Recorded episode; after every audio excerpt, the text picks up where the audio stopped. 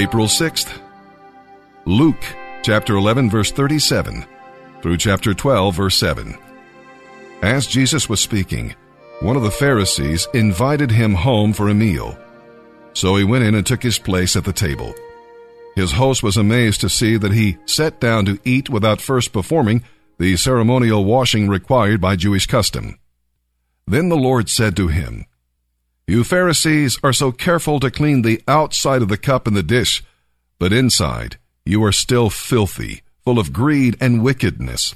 Fools! Didn't God make the inside as well as the outside? So give to the needy what you greedily possess, and you will be clean all over. But how terrible it will be for you Pharisees, for you are careful to tithe even the tiniest part of your income, but you completely forget about justice and the love of God. You should tithe, yes, but you should not leave undone the more important things. How terrible it will be for you Pharisees, for how you love the seats of honor in the synagogues and the respectful greetings from everyone as you walk through the markets. Yes, how terrible it will be for you are like hidden graves in a field. People walk over them without knowing the corruption they are stepping on." "Teacher," said an expert in religious law, "you have insulted us too in what you have just said." "Yes," said Jesus, "how terrible it will be for you experts in religious law, for you crush people beneath impossible religious demands, and you never lift a finger to help ease the burden. How terrible it will be for you build tombs for the very prophets your ancestors killed long ago. Murderers! You agree with your ancestors that what they did was right. You would have done the same yourselves. This is what God in his wisdom said about you. I will send prophets and apostles to them, and they will kill some and persecute the others. And you of this generation will be held responsible for the murder of all God's prophets from the creation of the world, from the murder of Abel to the murder of Zechariah, who was killed between the altar and the sanctuary. Yes, it will surely be charged against you. How terrible it will be for you experts in religious law, for you hide the key to knowledge from the people. You don't enter the kingdom yourselves, and you prevent others from entering." As Jesus finished speaking, the Pharisees and teachers of religious law were furious. From that time on, they grilled him with many hostile questions, trying to trap him into saying something they could use against him. Meanwhile, the crowds grew until thousands were milling about and crushing each other. Jesus turned first to his disciples and warned them, "Beware of the yeast of the Pharisees. Beware of their hypocrisy. The time is coming when everything will be revealed. All that is secret will be made public. Whatever you have said in the dark will be heard in the light, and what you have whispered behind closed doors will be shouted from the housetops for all to hear." Dear friends, don't be afraid of those who want to kill you. They can only kill the body, but they cannot do any more to you. But I'll tell you whom to fear. Fear God, who has the power to kill people and then throw them into hell. What is the price of 5 sparrows? A couple of pennies? Yet God does not forget a single one of them. And the very hairs on your head are all numbered. So don't be afraid. You are more valuable to him than a whole flock of sparrows.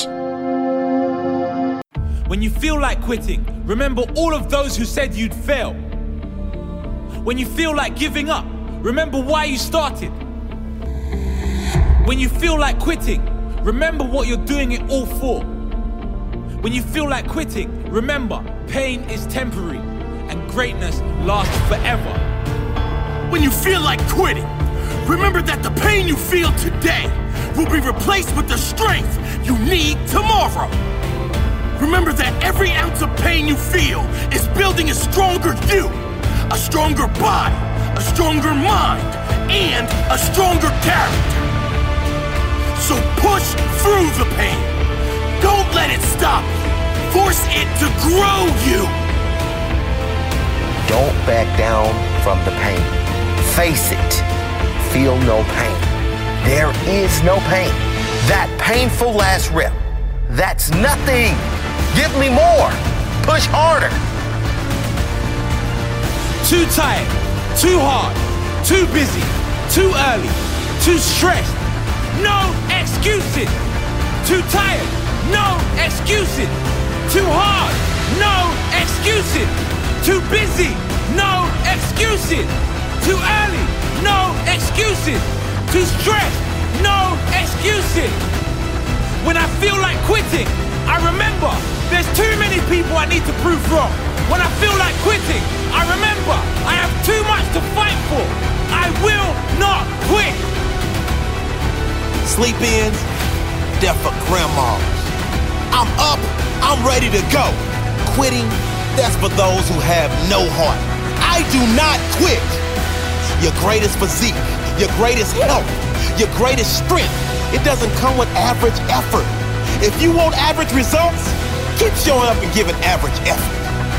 If you want to be at your best, you will have to give your best effort. Make an oath to yourself that you will not walk out of any training session, any game, anything without giving 110% of your soul. Whatever you think is your limit, push past it. Whatever you think is your max, see if you can get 10% more out. Results don't lie. It all comes down to one simple question. How bad do you want it?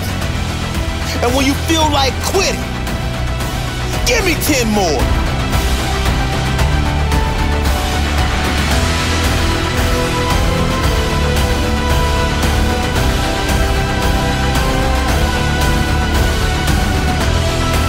Nothing great is going to come if you quit. I know it's hard. I know you are tired. I know it seems impossible, but you must keep going.